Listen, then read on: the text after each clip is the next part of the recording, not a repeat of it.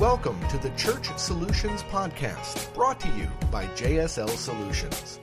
The Church Solutions Podcast is designed to help equip you and your church in the use of technology and other tools and services.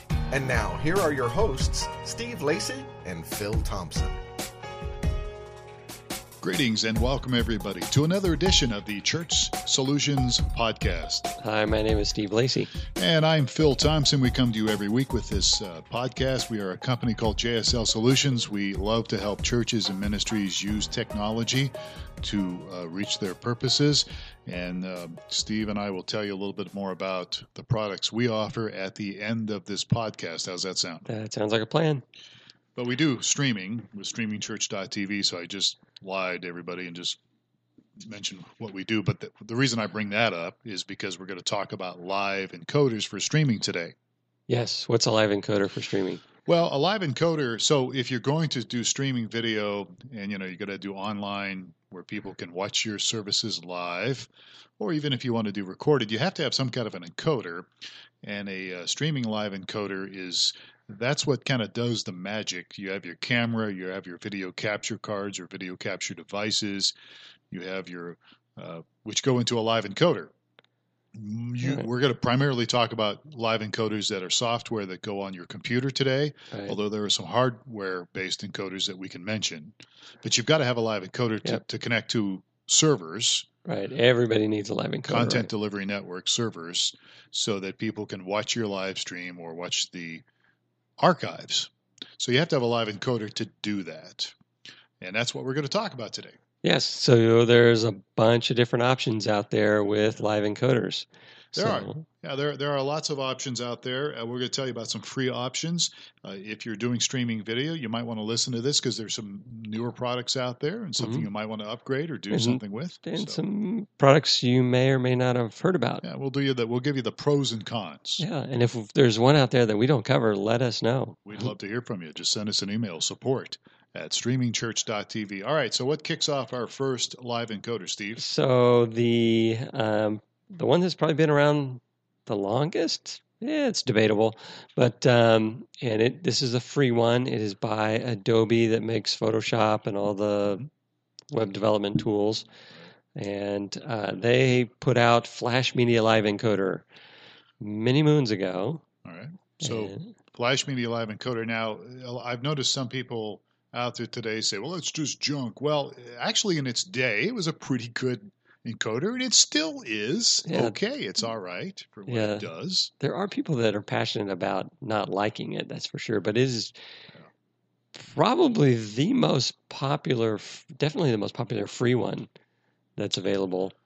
Yeah, I would say so, and there's pros and cons to it. Yes, more cons now that we're more cons 2016. Yeah. So let's talk pros. So number one pro is it's free. Number two pro, it's from, a reputable company, and it's proven, and it's widely available and pretty easy to use. Yeah, you can download it in just a matter of a couple minutes. Yes, on your computer. It's I think very simple to use, very easy to use. You can make some settings and drop your credentials. You need streaming credentials that companies will give you. It's pretty good in that sense. It's if you want to do so. As far as the pros go, I think we pretty much covered it. Right? I know. I mean, I've got lots of cons. Yeah, there are some cons to it, but I think for the most part, it's good for that use. Now, if you want to do multiple cameras, multiple inputs, you cannot do it with the Adobe Flash Media Live Encoder by itself. You could put a switcher in front of it, a video switcher in front of it. Right. So, but the Flash Media Live Encoder is just going to receive the one video signal, and if you switch it upstream of that, then, you can do that. That can work. Right. It's great for standard definition streaming. It's not so good for high-resolution, high-definition streaming. Yes. We've early on, as people are transitioning to HD, the most common complaint we get is, well, it doesn't recognize my camera. I mean, you launch Flash Media Live Encoder, and it just doesn't even see your capture device that's feeding an HD signal. Or some people say, I've got my HD signal coming in, but when I broadcast, my video and my audio are out of sync. Yeah. So typically, if you've got an HD input coming into Flash Media Live Encoder, we anticipate problems for people. HDMI coming out of your camera can be a problem for it. So yeah, and there's people that use video capture devices to try to take that HDMI coming out of the camera, like Blackmagic or something, and that's usually where the problem comes. If you've got composite, some kind of a composite video capture deal, then it usually works pretty good. Yeah, for the lower res stuff, it works really fine. So another con is Adobe's kind of given up on it. They have not made an update to their software since 2009, so it is approaching 7 years ago that it's had any updates at all. Not sure what their plan is. I assume they're just saying, "Well, we're not going to spend any money on it, but we're just going to we're not taking it offline or either." So yeah, so it can be. And we have a lot of customers that have been with us for years, and they've upgraded their equipment, but they haven't upgraded their live encoder, right? And so they upgrade their equipment and they try to use it with Flash Media Live Encoder and they start having issues. Right. So, another pro I just thought of is it's both Mac and PC. Yeah, that's a pro. So that's a pro. Good. So if you've got a Mac, it is an option. Yeah. All right. So let's move on to a different encoder, one that's starting to pick up some steam out there with popularity. It's called VMix. Yes, and you can pick this up at VMixHD or VMix.com now. Yeah. And as you mentioned, I think it's a relatively new player to the field, but I'm not sure about you, but I sure seem to we've gotten a lot of exposure to it, and a lot of people rave about it. Yeah, so, it's a company based out of Australia, I believe. Oh, it is? I'm pretty sure they're based out of Australia. And my experience so far is their customer support's been good. Yes. You know, they're a little bit time difference from where we're at, so you may not get a response right away, but you'll usually get one within a day or so. Right. So moving into the VMix, talking some of the pros. Well, one of the pros is they do have a free version that you can run. They have actually multiple versions that you can run, that some are paid and some are free. The free version is going to limit your input resolutions and number of inputs that you can feed into it. I believe so, yes. Yeah, so, but on the pros side, you move into VMix and now you've got the ability to switch between multiple inputs as well as inputs that you have connected to the computer, as well as, you know, video files you may store on the computer or even just images you have on the computer. You can switch. Right. Yes, and the other big benefit is you can do lower thirds. So you can create it's more of a video production studio. You can do your camera switching, you lay in the lower thirds, you can set up different transitions. Mm-hmm. You know, it's a more professional product than you're going to find with just the Flash Media Live Encoder's kind of its niche was, let's just get some video out on the web. Right. And this one is more of I'm putting on a show. I'm broadcasting my church service, and I want to put a lower third up when the guy doing announcements comes up, or the worship singer singing, or the lead pastor speaking. And the pro is, of course, the cost. It's there's a free version. There's a upgraded version for a mere $60, and then there's even other versions you can get. So that's a pretty nice plus. Yes. So for $60, you can basically have everything you need to stream a really professional service on the web. So some cons on that arena. Cons are you can't use them. You can't put it on a Mac. Yes, it is PC only. Yeah. Other cons? Well, I mean, I don't see this as a major con, but I mean, they are in Australia, and so if you're in the United States or North America, you may have to wait a day or two before you get customer support. But, you know, we were just talking earlier about Flash Media Live Encoder.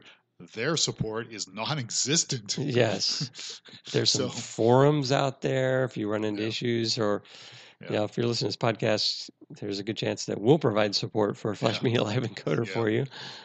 But VMix, I mean, other than the fact that it's not available at this point, what we've seen, it's not available for Mac, VMix, I think, has a lot of great positive deals to it. Yes. I think it can tend to use a little bit of your CPU depending on what you're doing on, because right now we're talking about software-based encoders right now. And so if you have a weak computer, you might want to make sure you've got plenty of horsepower for your computer, because it does tend to use a little more CPU than obviously a Flash Media Live Encoder would. So, and as we get into these more professional and these paid versions, another pro is they have agreements with the various streaming providers. So we're a preset on the streaming providers. So you can go in, it's the setup becomes much easier. We'll provide credentials for you, and you log in, put your login and password in. Right. Pretty simple. All right, so let's kind of move on to other live encoders. All right. So let's see, OBS, Open Broadcaster Software. Open Broadcaster Software. So that is, this is open source, so it's free. It's available to put on your PC as well as your Mac, and even if you use a different operating system like Linux, you can put it on there, right? Yes. So this is, you know, as I mentioned, it's open source, so it is developed by the community. So there's a bunch of different developers in there. There's no particular one owner of it, but like other open source software, it gets regular updates. So it's actively supported and actively moving forward. Right. It's to the point now where they're not calling it a 1.0 release, but it is available. It's a 0.5 release. So I'm not sure what happens when they make it their 1.0, but it has been around for at least a couple of years. At least, yeah.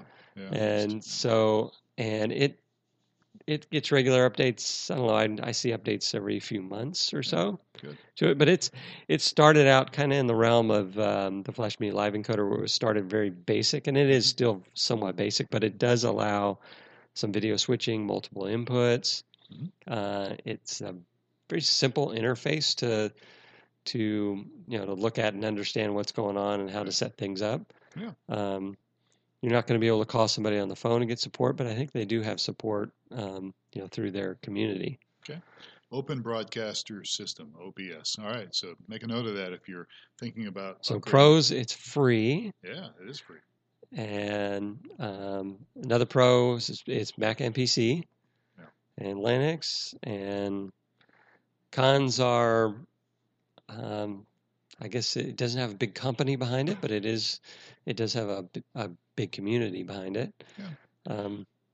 I'm not that familiar with the cons. I don't know what cons would be. It's probably not as popular, and people probably haven't heard about it as much. Yeah. So that's another con. Yeah. All right. All right, so moving on to live encoders. Here's one that's lots of people like. It's called Wirecast. Yes, Wirecast from Telestream. And this is kind of the big daddy in the encoder world. They have a couple of versions. They're both fairly expensive. The one that churches would be interested in would be the $500 version. They have a $900 version that throws in some tools like automated scoreboards and things like that, are kind of geared for sporting events and that kind of thing. So in case you're keeping score at your church or something. Yes. Yeah. Wirecast is good. It's you can put it on your PC, you can put it on your Mac. Yes. And as you just said, Steve, I'm not sure. You know, I've heard conflicting reports about their customer service. Some people say it's good. Some people say it's not so good. I think their legacy is they're from a much larger company called Telestream, and I think Telestream purchased the Wirecast product, and I think it quickly became one of their primary sellers. I could be wrong, but I would think it is probably one of their main primary tools. It is, again, they're going to provide support. Because you're paying $500, and I think they have to pay more if you want really quick support. They have executive level support. They have some subscription program or something like that. Yeah, you have to do that. So, again, you don't have to do the support. You don't have to pay for the extra support. No, you don't have to. But yes, if you want it, you can definitely pay for it. I'm not sure. I mean, we've used it quite a bit. We can walk you through some things. I think maybe there may be some issues. You want to make sure you have a good video capture device. in my opinion, that they kind of recommend or they like. That's true.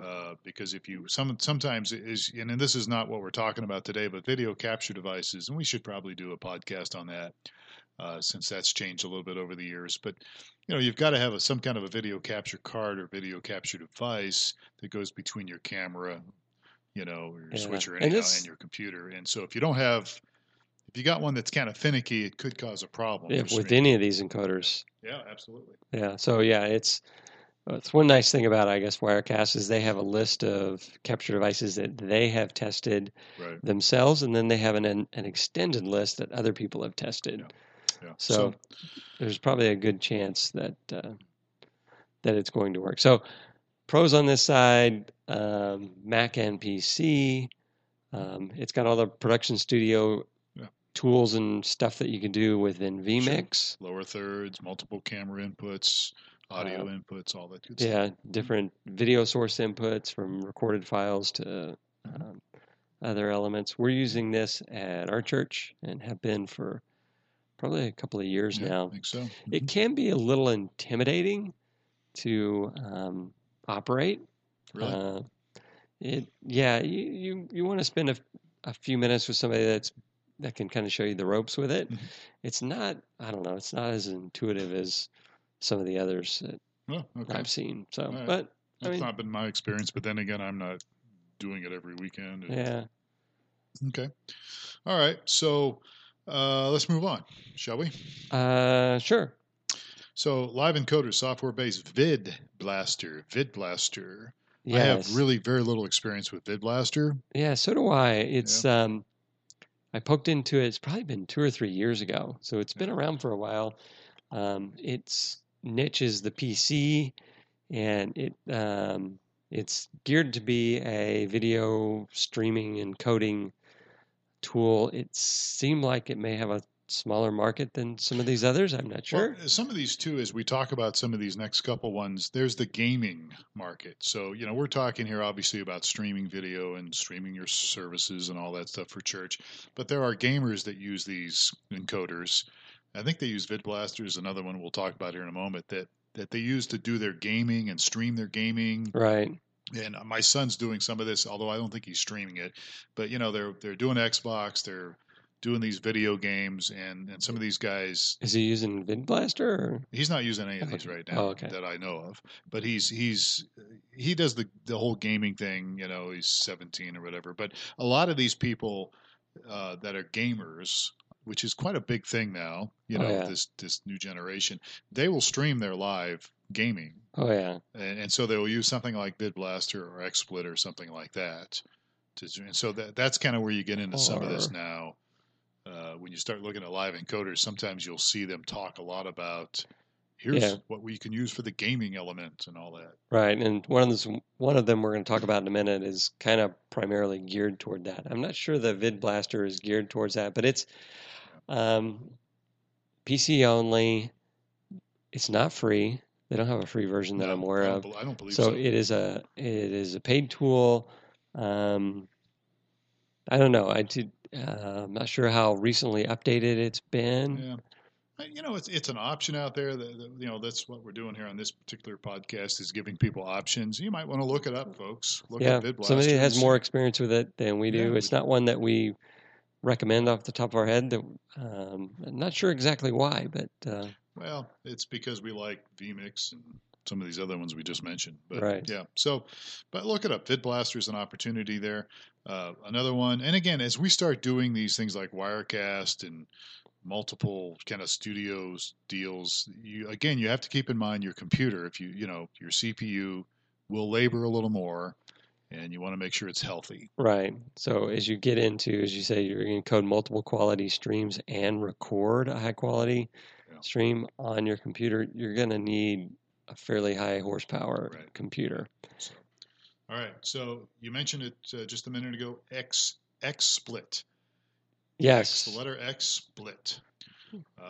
This has several versions, right? There's a free version as well as a... Yes, they have a couple of a free version and then some upgraded paid versions.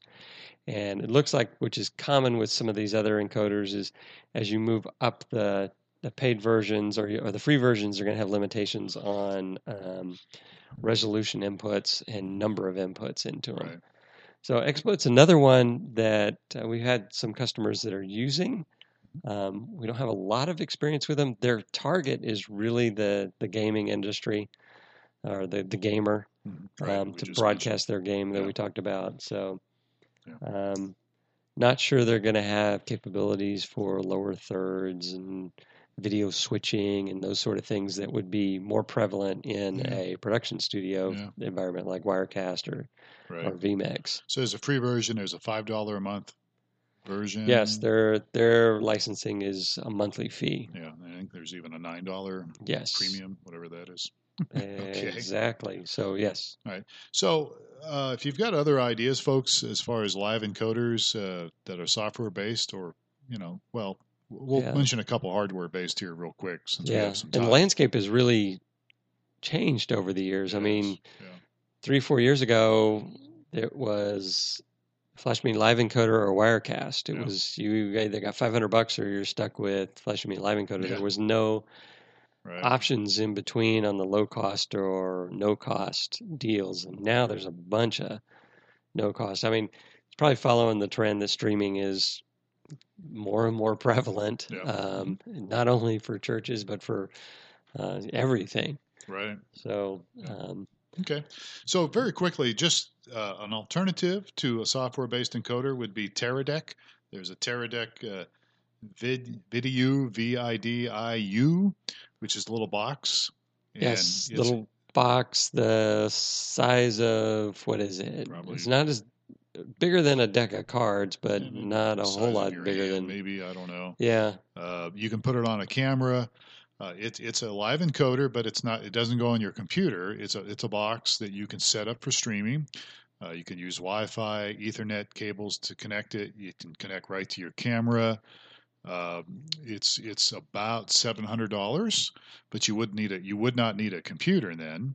You would not need a video capture device. You could get this device and use it. And there's settings you can, preset it and all that good stuff. Yeah. And it's Teradek, V-I-D-I-U. Right. So probably the optimum spot for that is if I'm at a church and I have one camera and I don't want to deal with a computer and I just connect my inputs into this camera and this box is connected to my Wi-Fi and I push the stream button and I'm rocking and rolling. Yeah. And there's several companies out there that are using this. Some of them are sticking their own labels on it. If you're interested in something like this, just let us know. We can certainly help you with that area. It's an option. It's another live encoder option that I think is something, good to consider. Yes, definitely. And then one more, of course, is the big gorilla, I guess, in the market, TriCaster. Yes. So TriCaster from NewTek. Been around probably longer than any of these guys, you think? Oh, yeah, absolutely, because TV stations would use them to, do mobile broadcast to different locations and stuff. They've been around for a long time. Right, and so dozens of years or so? Or yeah, at least it's a big unit. It's basically almost the size of a computer, wouldn't you say? Yeah, they're have made changes over the years. I mean, initially they were really big boxes. Yeah, they've kind of modified them a little bit. Sometimes you do have to pair them to another computer that's Windows-based. I think they've come a long way. This is when you get into the TriCaster arena, then you've got some budget to spend on some dedicated hardware. Like $4,000 or more, right? Well, that would be your introductory low-end TriCaster is around $4,000. They have units in the tens of thousands. Probably don't have a $100,000 unit, but they definitely have some tens of $1,000 units. I know when we first got started, their floor was around 7,000 or 8,000, and now they've brought their cost down to the $4,000 unit. I think the original one we had was $8,000, plus we had to spend another $1,000 on a computer.